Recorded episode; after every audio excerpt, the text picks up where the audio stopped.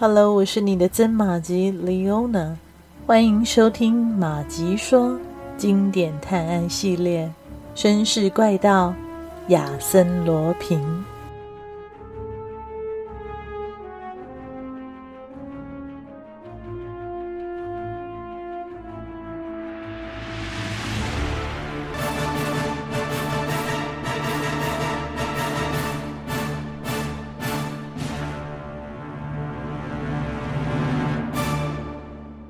福尔摩斯铁青着脸，努力克制着自己即将爆发的情绪。他向加尼马尔点了一下头，以示告别。回到前厅，福尔摩斯拐了一个弯，朝一扇通向地下室的小门走去，并且拾起地上的一颗红色石榴石，然后走出房子，在外面转了一圈，看到了。四十号门牌旁边刻着一行文字：“建筑师卢西昂·戴斯唐祖，一八七七年。”四十二号也有同样的文字。福尔摩斯恍然大悟，这根本就是两处相通的房子。亚森·罗平正是从四十二号溜走的。他后悔自己行事鲁莽。他应该留下来和那两个警察一起守在这里的。自责了几分钟后，福尔摩斯有了新的打算。他到附近的一家旅馆找了一间房间休息片刻，便又恢复了精力，充满自信。接着，他再次回到夏尔格兰街四十号，在给了门房两个铜板后，他知道住在二楼的勒莫兄弟是警探。还了解到这间房子是属于一个叫做阿尔曼雅的先生的。福尔摩斯开始行动，他手持一根蜡烛，从捡到石榴石的地方进入地下室。在楼梯下面，他再次捡到一颗同样的石头，这进一步证实了他的推测。于是他继续往里面走，发现地下室是个小酒窖。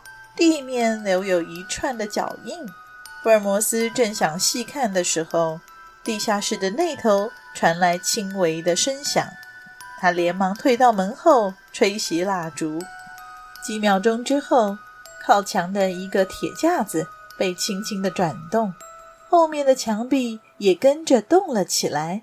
紧接着，一束手电筒的光射了进来，一个男人走进了酒窖。他弯着腰，像在寻找什么。福尔摩斯以迅雷不及掩耳的速度扑了上去，制服了那个人。从他的衣袋里搜出一串钥匙和以一块手帕包着的小盒子，里面装有十二颗石榴石。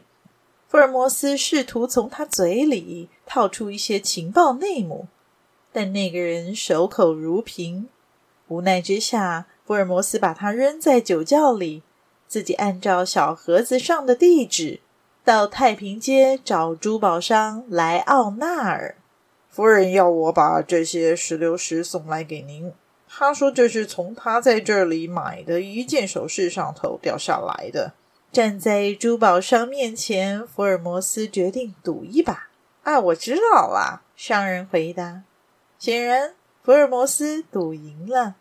商人接着说：“这位夫人刚才打电话给我说，她等会儿就要过来了。”福尔摩斯退到人行道上守着，按捺不住兴奋的心情，说道：“金发女人，神秘的金发女人，我马上就可以揭穿你的真面目了。”五点左右，一位戴着厚面纱、模样可疑的女人走进了珠宝店，透过橱窗玻璃。福尔摩斯看见他把一件镶有石榴石的旧首饰放在柜台上，然后马上出来，向克利希方向走去。福尔摩斯跟着他在熟悉的街道上拐来拐去，直到夜幕降临，这个女人才进入了一幢五层公寓。福尔摩斯技巧地躲过门房女人的视线，尾随她来到三楼。见他停下来，走进了一间屋子，福尔摩斯再次冒着试一试的想法，掏出刚才搜出的那串钥匙，蹑手蹑脚的一把一把的试着。到第四把的时候，门锁开了，屋里一片漆黑，几间房子空荡荡的，似乎都没有人居住，房门都敞开着，只能看到走廊尽头有一线的灯光。福尔摩斯垫着脚走过去，透过客厅和卧室之间的大玻璃，看见那蒙着面纱的女人脱下了外衣和帽子，放在卧室里唯一的一张椅子上，穿上了一件天鹅绒的睡衣。他走向壁炉，按了一下外观看似电铃的按钮。壁炉右半边的护墙板沿着墙缓缓地划开，擦进旁边那片厚实的护墙板之后，女人拿着油灯走了进去，消失在黑暗中。这个机关很简单，福尔摩斯如法炮制，闪进了护墙板，在黑暗中探索前行。如他所料，这些房子都设有密道。这就是亚森·罗平来去自如的秘密。鬼把戏一旦被揭穿，也就不再神秘了。福尔摩斯继续前行，没多久，就有一些软软的东西碰到他的脸。他画了根火柴，发现自己置身在一个小储藏室中，到处都是用三脚架挂着的衣袍。拨开衣服，福尔摩斯来到了一个门洞前。透过磨损的旧帘子向里面窥探，金发女人站在那儿，吹灭了油灯，打开了电灯。福尔摩斯第一次在明亮的光线下见到她的模样，心头不禁一惊。他费了那么大功夫，终于找到了女人，竟然就是建筑师的女儿克洛蒂小姐。我真是傻瓜。只因为亚森·罗平的女友是金发，而克洛蒂小姐是棕发，我竟然就没有想到把他们对照一下。金发女人杀了男爵，偷了钻戒之后，怎么可能还保留金发呢？克洛蒂·戴斯堂祖就是亚森·罗平的神秘女人，她就是那个金发女人。福尔摩斯定了定神，仔细地打量起屋内的情况。克洛蒂坐在一把贵重的胡桃木软垫长椅上，双手捧着头，一动也不动。过了一会儿，福尔摩斯才发现他在哭泣，大颗的泪珠顺着他苍白的脸颊滚滚流下。他的脸上布满了忧愁和绝望，十分的哀伤。福尔摩斯还来不及去细想原因。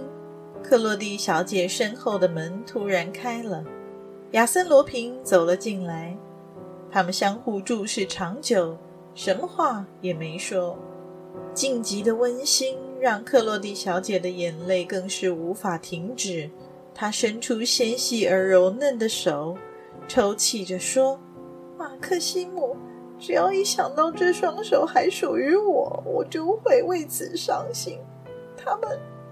沾着血，亚森·罗平叫了起来：“别说我，那是意外，过去的事就让它过去吧。”说完后，亚森·罗平热切地亲吻着克洛蒂小姐那双修长、毫无血色的双手，仿佛每一个吻都能为她抹去一丝可怕的回忆。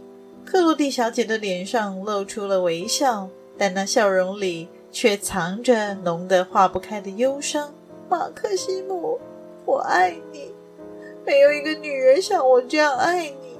为了让你高兴，我过去和现在都在为你做事。我不仅遵照了你的命令，而且始终遵照着你内心的意愿。我的行为违背了我的良知和本性，但我还是做了。我是无意识之下做的，因为这对你有用。明天，甚至是永远，我都准备在做对你有用的一切事情。亚森·罗平有些心酸，他觉得不该让克洛蒂小姐牵扯进自己的冒险生活，但他还是把近来发生的一些事毫无保留地说给她听。他预感到自己的周围正有一张网在慢慢收紧，福尔摩斯正一步一步地接近。他打算立刻搬到一个安全的地方去。克洛蒂小姐有些着急，但最终还是默许了亚森·罗平的安排。他深深的拥抱她，然后福尔摩斯听见他们的声音渐渐的远了。稍稍等了一会儿，福尔摩斯便大胆的现身，往里面走去，沿着地下室的楼梯盘旋而下。福尔摩斯推开了一扇虚掩着的门，他惊奇地发现，这里的家具布置和式样都是他所熟悉的。